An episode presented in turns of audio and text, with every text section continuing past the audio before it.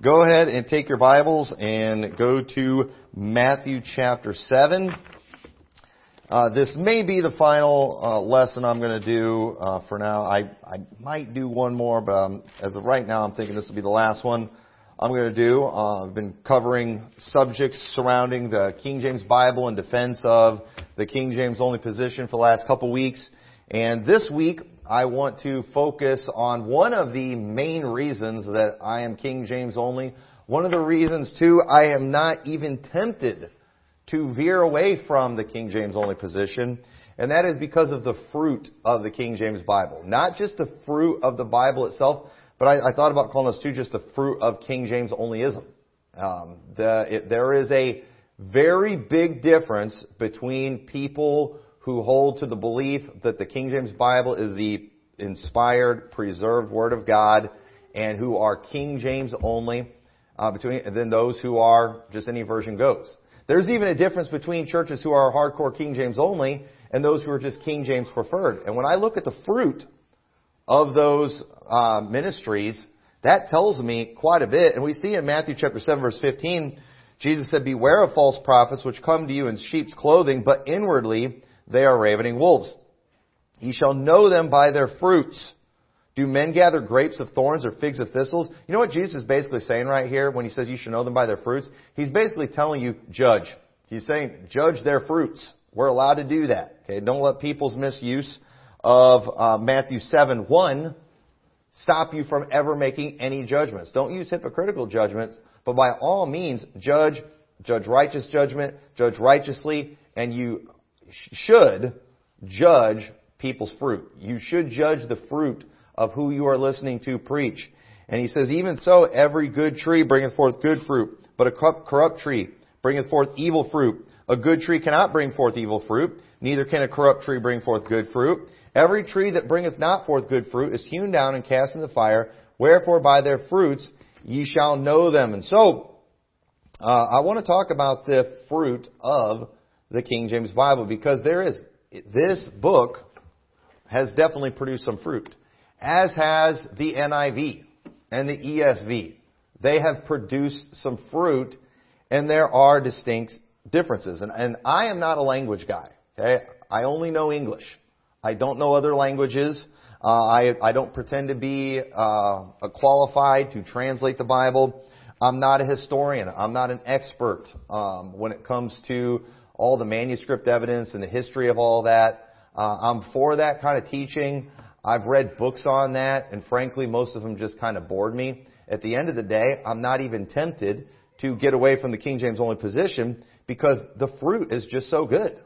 You know, and that's, that's the main thing I want to study and I want to pay attention to. And so, uh, one of the main reasons I am not KJV preferred or as is becoming more and more of a thing, a transtextual. As, as that is becoming more of a thing. People transitioning away. I'm telling you, I, I don't want to touch that stuff with a 10 foot pole. And it is. It's amazing how people who were KJV only, you look at their churches, and then they transition to non-KJV, I mean, the changes are drastic. The fruit that gets produced is drastically different. And by all means, we should judge those things, and I am judging those things. And I'm telling you right now, uh, you will ha- you'll have to throw me out before you can throw the King James only position out, because uh, I am I refuse to go to a church that isn't KJV only. I refuse to go to that church, even if it's this church. You'll have you'll have to throw me out too. So first off, uh, some fruit of the King James Bible, and that is it was the King James version, I believe, that brought us out of the Dark Ages, without a doubt. And this is uh, what the world says about the Dark Ages. Interestingly enough, is it usually refers to 900 years of European history between the 5th and the 14th centuries.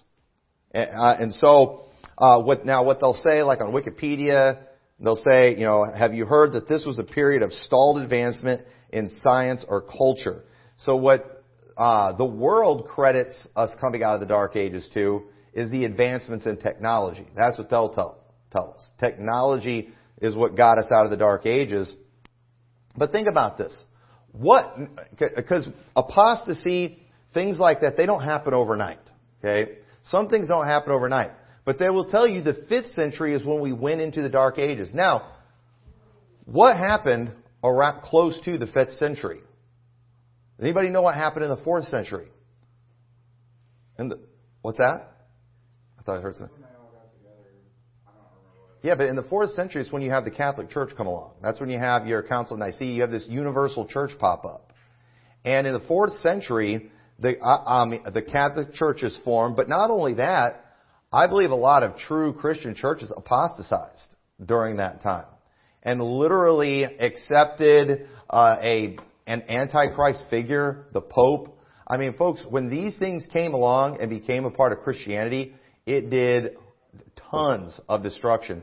I think the only reason the church was preserved was because of God's promise to preserve the church, and that the gates of hell would not prevail against it. But let me tell you, those dark ages were a dark time in our world, a dark time in Christian history. And so we understand that the New Testament, it was uh, originally written in Greek. And Greek was kind of the main language. But then, fourth century, you have the Catholic Church come along. You have this great apostasy that takes place. And you know, and again, apostasy doesn't happen overnight. You have a period of a hundred years or so where this kind of stuff comes into the church, and what did it do? They started losing the things that they had, and it plummeted us into the dark ages. And so they did. They had a uh, a well established, a well preserved, perfect, you know, perfect scriptures in the Greek language. But as the church apostatized, everything fell apart. And then we have a revival around the Word of God after that uh, period of time, around the 15th century, because uh, if you if if you look at the history of the English translations of the Bible, you know, the, probably the uh, more famous of the English translations is in 1382. You had Wycliffe's Bible that came along, and you know, in these Bibles too, a lot of these people you know, they did the best they could with what they had. And some of them had very little. These things were done by individuals, but these things helped make a difference in the English speaking world where people are now capable of, you know, English speaking people are able to understand the Bible in their language. Tyndale was, uh, was very influential here. In 1525, he wrote, or he translated the Bible. And Tyndale, he had the goal that a lot of these transtextuals are referring to. They'll talk about how we need a Bible that the plowboy can read. Well, Tyndale said that in a time when churches were using Latin in an English speaking world. Okay? And a plowboy, he wasn't just, you know, they, those weren't typically the well educated. These were typically, though, but hard working and people who, you know, obviously were not going to know the Latin language, where they're trying to compare the plowboy, who's a hard worker, to a bunch of lazy, good-for-nothings who only language they know is in emojis and through texting, you know, LOL and all that kind of junk. Listen, these lazy millennials that are out there today, these lazy Gen Zers that are out there today that don't know how to spell, that don't know how to communicate, understand they are not an equivalent to the plowboy. They're just lazy. If they wanted to learn, information is at their fingertips. They could figure out the language of the King James if they just had the slightest bit of motivation.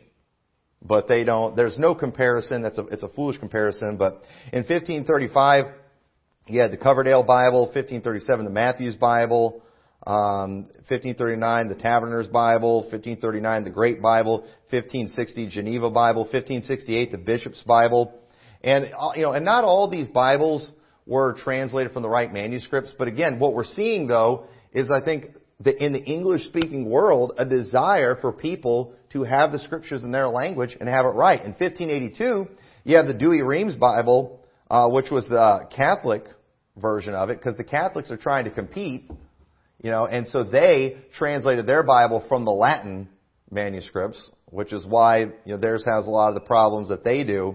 But again, they have to compete because there's all these other churches where people are using the Bible in English. Well, guess where people are going to want to go? Where they can learn the Bible in their language.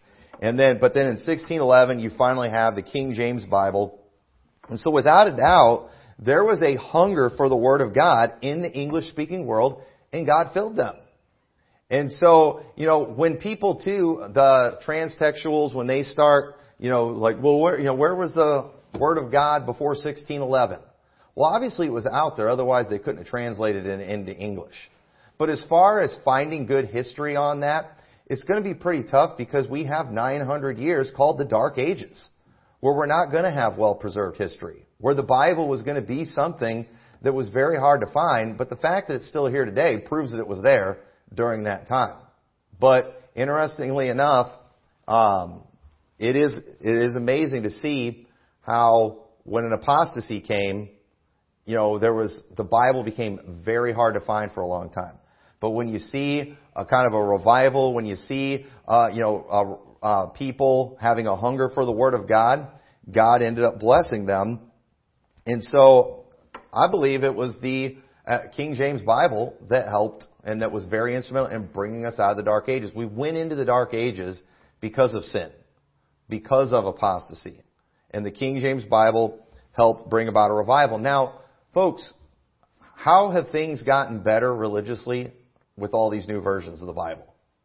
Has it gotten better? No, I, I don't think anyone would make an argument that doctrine's gotten better. It, and it's gotten worse. It's gotten way worse. It's so bad the things that are being is being passed off as doctrine today, and uh, the things that are acceptable. It's absolutely ridiculous. So these new versions haven't helped a thing. And so another thing, another fruit of the King James Bible, too, that I look at is, I think it's interesting how it's the English speaking world that has led in the advancement of the gospel across nations. What other language in the world do we see them sending out missionaries to all different parts of the earth? I mean, I'm sure there's a rare example here and there, but typically if you want to find a sound biblical church in another country, chances are it's going to be something that was connected to or started by an English speaking missionary. You know, England used to be the place that sent all the missionaries out, and they they are a big reason why we have what we have in America today. But now it's in it's in America. What's the difference? I think it, what ha, I think one of the reasons we have so much power is we have a perfect Word of God. And then you take this away, it's going to get bad. What do we see too? You know, and I get it. There's a lot of ESV, there's a lot of NIV people sending out missionaries, but what kind of missionaries are they sending out? These little hipster mis- missionaries with their surfing ministries and their, uh, you know, teaching people how to go scuba diving and, you know, I mean, just weird things like that. I mean, the, these are literal things. Somebody sent me some information on one of these surfer missionaries that I promise you we will never support. I'll, I will bet $5,000 that guy's not King James only, okay? And I'm not officially putting that bet, but I, I don't think I'd be gambling if I did that. And I don't believe in gambling, but I don't think I'd be gambling if I bet five thousand dollars and I didn't check his doctrinal statement. That guy is not King James only, guarantee it. And so Matthew 25:25 says, "And I was afraid." And this is an important concept. Okay, I've preached on this before. I'm not going to re-preach this message. I'm going to just try to hit some highlights on it. But it says, "And I was afraid and went and hid thy talent in the earth." The parable of the talents. Therefore thou hast that is thine. His Lord answered and said to him, Thou wicked and slothful servant, thou knewest that I reap where I sowed not, and gather where I have not strawed. Thou oughtest therefore to have put my money to the exchanges, and then at my coming I should have received mine own with usury. Take therefore the talent from him, and give it unto him which hath ten talents, for unto every one that hath shall be given, and he shall have an abundance. From him that hath not shall be taken away even that which he hath. Now, we understand this is about Israel. This is a parable against Israel who had done nothing with what God had given them. And so Jesus told them, kingdom's going to be taken from you. It's going to be given to another nation because you did nothing with it. Now, when you look at other countries, the gospel has gone to other countries. But what are they doing with what's been given? Many of them, many countries are hostile towards the gospel. They are hostile towards the Word of God. They persecute missionaries. They burn Bibles. They've banned those things. Where you have other places where they're hungry for those things. They've accepted those things. And not only do they just allow it, but they practice it. They live it. And so because, uh, I believe because there was that great revival in the English speaking world, a people who had a hunger for the Word of God. You know, the Bible says, blessed they that hunger and thirst after righteousness, for they shall be filled. If you want good, if you want that which is right and that which is holy, God will help you get it. And thank God there were English speaking people who wanted the Word of God, and they didn't just say it. They were willing, I mean, guys like Tyndale died for what he did in translating the Bible. I mean, many people died so we could have a Bible in the English language. These, they had that kind of commitment. God saw what they did with what they had been given. You know what God did? He multiplied it.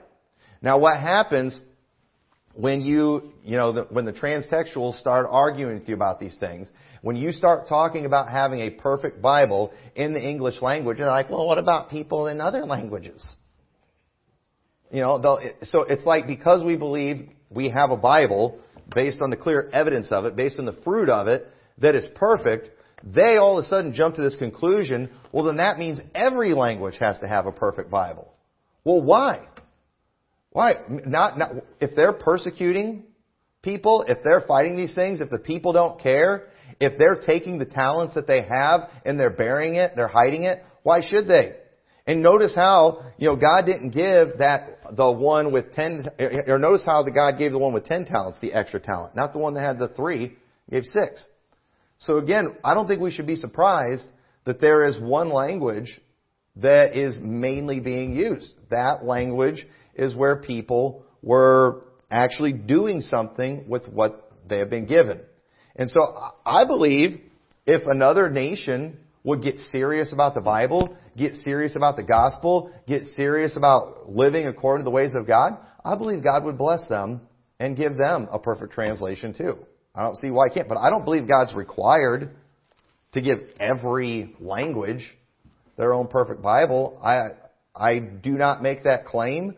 I've not heard anyone make that claim. That's just what every, that's what these politically correct people that just, you know, they think everything's got to be equal across the board and you know implying that God's doing something unjust and giving it to us. But no, when we see how God judges things, I think it's it makes sense why we have a perfect Bible and and we don't. You know, where's the perfect Arabic Bible? Folks, what are they doing with the Word of God? And you know, any I mean, you go visit any country and you want to find a, a church that's doctrinally sound, you know what it typically is? It's typically an American missionary running that church.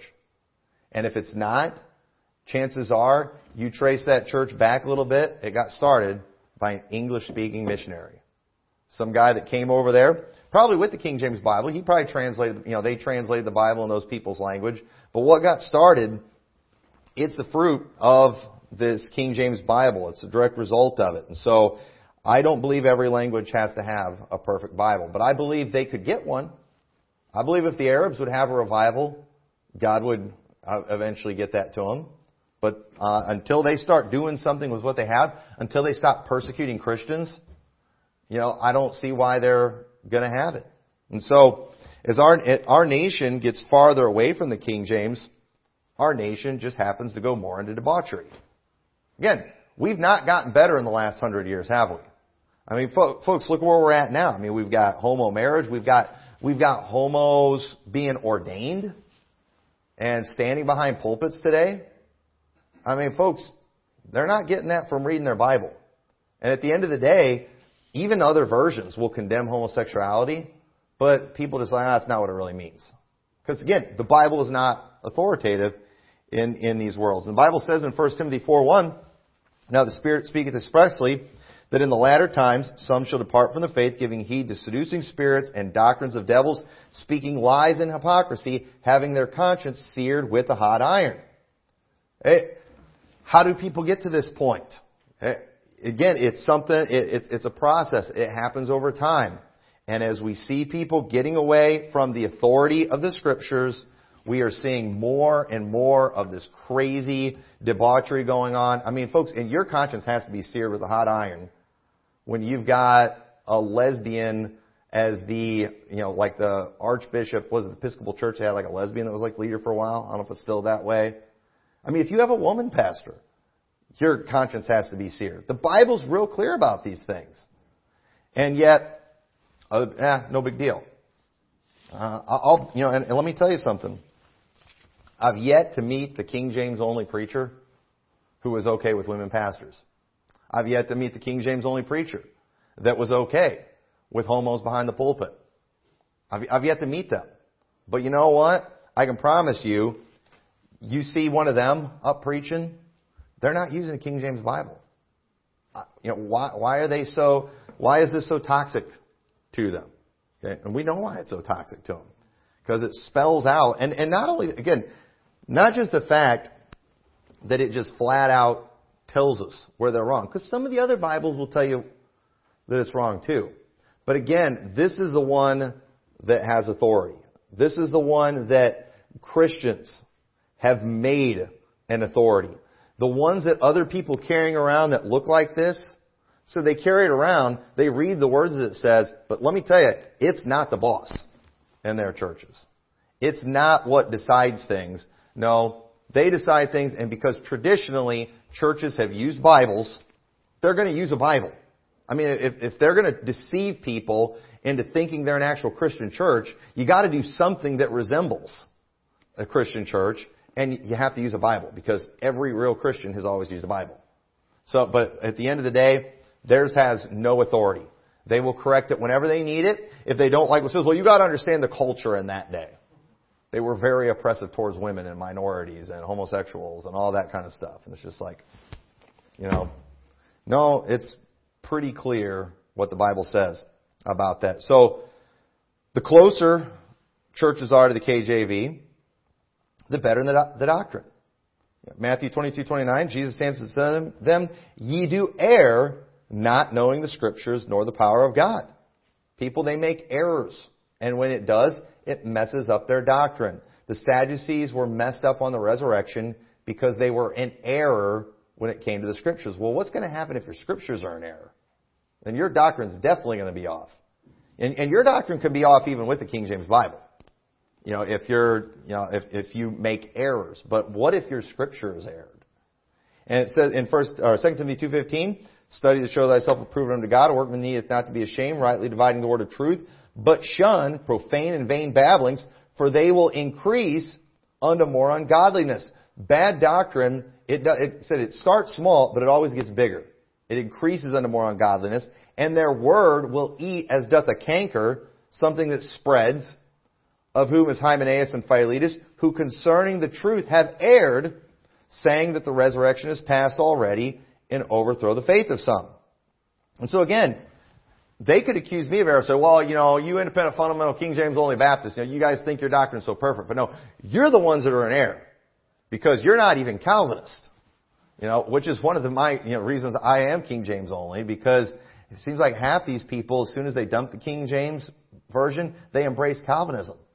And folks, there is no doubt in my mind, because I know how to read, that Calvinism is a false doctrine. It's so obvious. And it, you cannot be a Calvinist without it being necessary for you to correct some scriptures. Okay? But here's the thing. So they'll accuse me of being in error, but at least I believe in a way to settle the argument. You know, right here.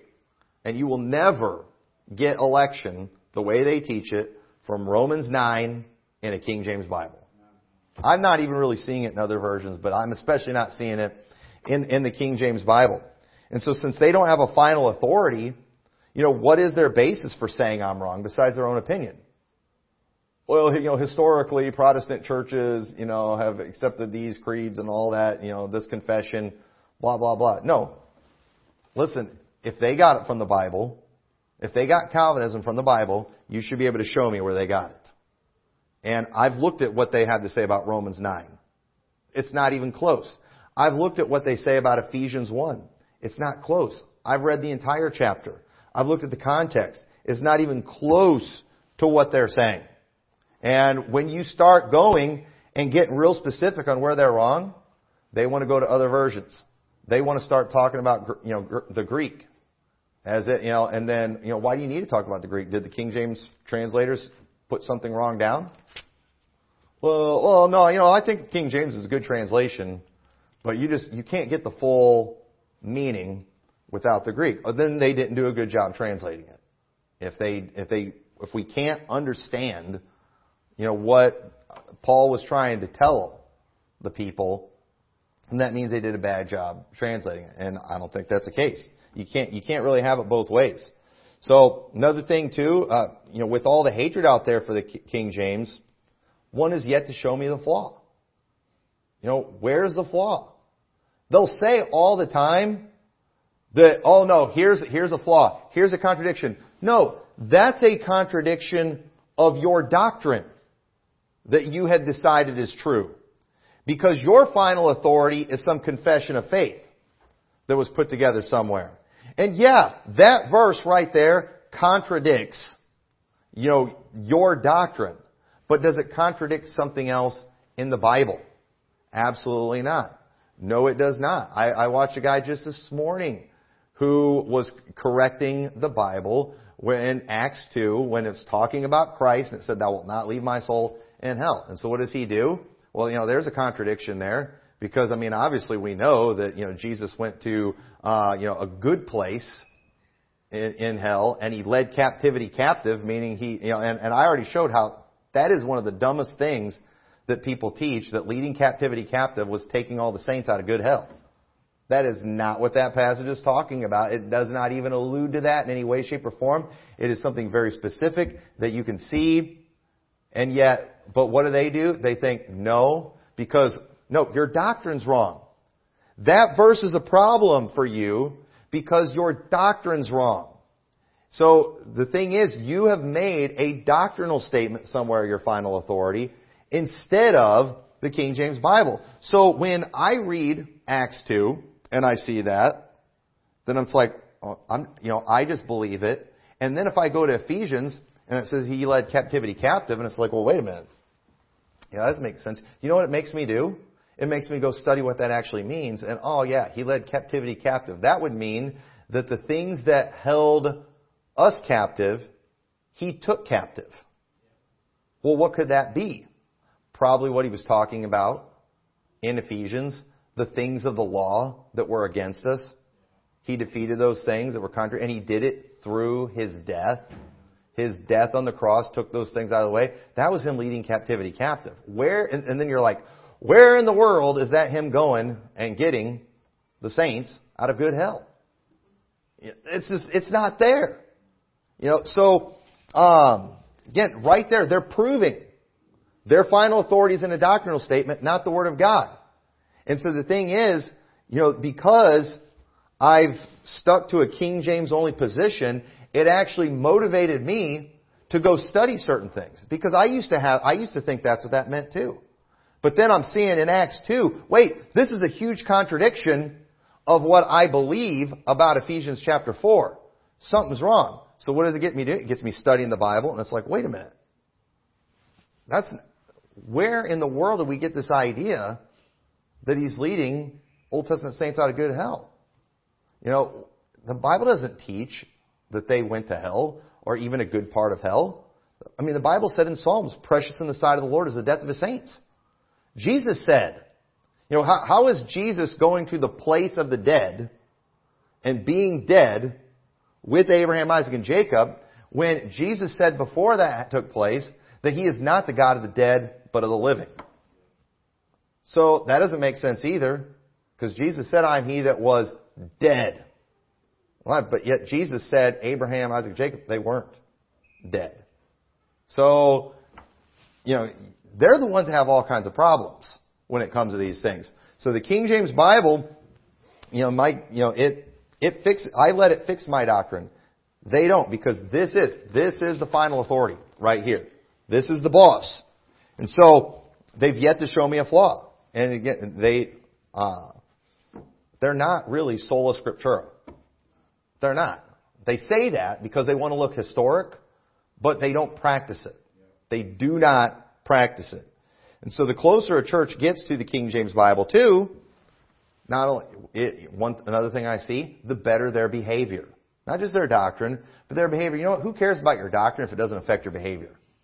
And in Galatians 5:19 it says, "Now the works of the flesh are manifest, which are these adultery, fornication, uncleanness, lasciviousness, idolatry, witchcraft, hatred, variance, emulations, wrath, strife, seditions, heresies, envyings, murders, drunkenness, revelings, and such like, of the which I tell you before, and as I have told you in time past, that they which do such things shall not inherit the kingdom of God.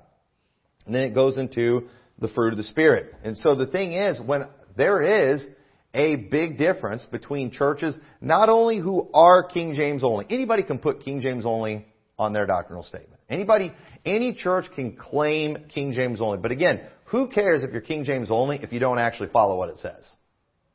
And there is, there is a big difference in the morality. All these churches, when you get away from the King James Bible, what, what's another thing they do? Women start dressing like men. Men start dressing more like women. Drinking.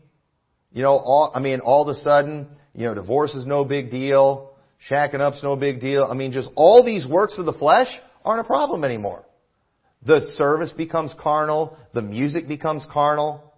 I mean, it's just all about the things of the flesh. You no longer can tell the difference between, you know, them and the rest of the world. I mean, if you looked at the crowd, you looked at the building, you wouldn't know if it was a church service or a rock concert. Looks exactly the same. And folks, we know the rock concerts and all those out there, it's all about the flesh. We don't think there's anything spiritual about that. But you know what? Shame on you. You're terrible for judging. I'm allowed to judge fruit. You know what? We've got an apple tree out there. You know, how dare you call that an apple tree? What if it identifies as a pear tree? I don't care what it identifies as. It grows apples every year. I've seen the fruit. I've ate the fruit. And I know, I know that it's an apple tree. And you know, I'm I, I'm not real good at identifying plants and things like that. I'm not real good at identifying trees. Right now, if I was to go into some kind of orchard and it had all different types of fruit trees, I wouldn't know what a single one of them was, except for maybe a pear tree. We used to have a pear tree when I was growing up. Kind of had that unique look, and I used to climb it all the time and eat pears out of it. But I, I wouldn't know right now what any of those trees were. Some people more trained would. But you know what? Come fall, I could tell you on all of them. You know why? Because the fruit. I know what I know what the different fruits are. I like fruit, and when it comes to uh, the churches that are out there, when it comes to their doctrine, the things they're claiming, the things that they're practicing, by all means, we should all judge the fruit. And the fruit that they got is poison. The fruit that they have is rotten. The churches too, I, I don't understand. Why can't you, why can't, why is it not possible to transition from the KJV and to become stronger in your soul winning in a church?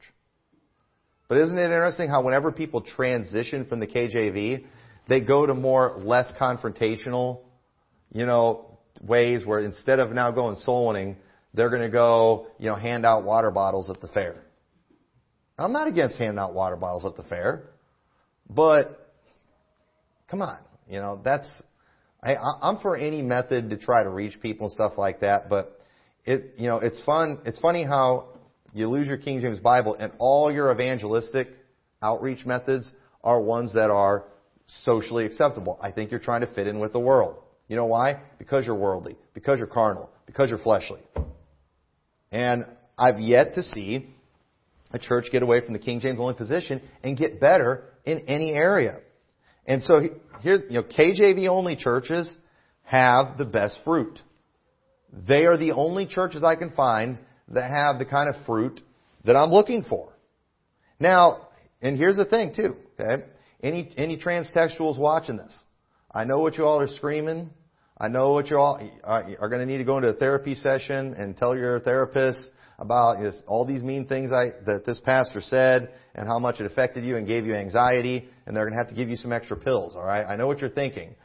I know of this KJV only church that where things were terrible, but here's what you got to understand. You know, those are the exceptions and not the rule.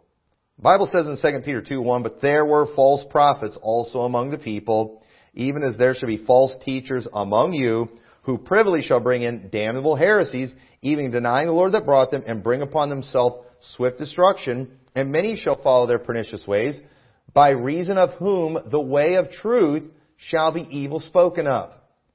It, there will always be the false prophets that sneak in. But eventually we'll learn who they are through their doctrine because they're going to bring in bad doctrine too. And, and you know what? Most of the time, whenever people try to tell you about the bad fruit of KJV onlyism, you know who they always talk about? Ruckmanites. It's always Ruckmanites. Now here's the thing.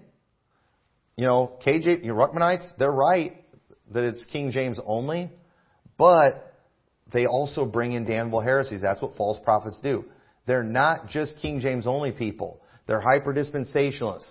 They're multiple gospel people. They teach you to lose your salvation in the Old Testament. They teach people are going to be able to lose their salvation in the tribulation. They've got one crazy false doctrine after another. Why? Because they're, they're revealing themselves there. And they cause the way of truth. It's all, they're the ones that cause King, the King James only position to be evil spoken of. The, the haters out there, the transtextuals, they're trying to make everybody who's King James only out to be a Ruckmanite. But unfortunately, Ruckmanites do say some right things when it comes to the King James only position. But you know what? There's a lot of King James only people. They're not hyper-dispensationalists. They're not, they're, they're one gospel people.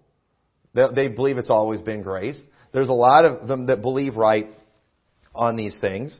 You know, there's always going to be that preacher out there too who is right when it comes to his positions, but the, but he he falls morally or something like that. Those kind of things happen. Doesn't mean everything that they taught was false. Sometimes it's a good guy falling in sin. Sometimes it's a bad guy just showing his fangs. But either way, they cause the way of truth to be evil spoken of. So the thing is, yes, if you want, if you're if you're trying to find some bad uh, people in the King James only world, come talk to me. I'll point out several of them to you. There, there's a bunch of them. But if you also come to me and say, well, I want you to show me some good churches in the King James only world, I can help you with that. I can give you a bunch. And, and you ask me to show you some good churches, not King James only, I can't. And not just because of their Bible position. I'm talking about because of their doctrine. I'm talking about because of their behavior. I, I, I can't find it. I'm sure there's an exception out there somewhere that there's some, you know, but I'll, I'll say this. If you find a church out there that's not King James only, that has good doctrine and good practices, I promise you they're not a transtextual. And a transtextual is one who transitioned from the King James to something else. It's probably somebody who is going to transition eventually to the King James Bible because they're on the right path in the right direction. And I believe historically too, there have there have been good churches, there have been good people who didn't have that, but they were moving in the right direction. And so, uh, if you do, you show me the church out there that's got a great doctrinal statement, that's full of godly people. Uh, you keep watching that church, and they're going to be King James only before long, because uh, this is what God has used, and it's what's got good fruit. So, with that, let's pray, dear Lord. Thank you so much for your perfect word that you've given us. Lord, I pray you help us to uh, stay faithful to uh, defending it, but Lord, more importantly, that we'll stay faithful to practicing what it actually says. And I pray you help us to be a good example in this area. In your name we pray. Amen.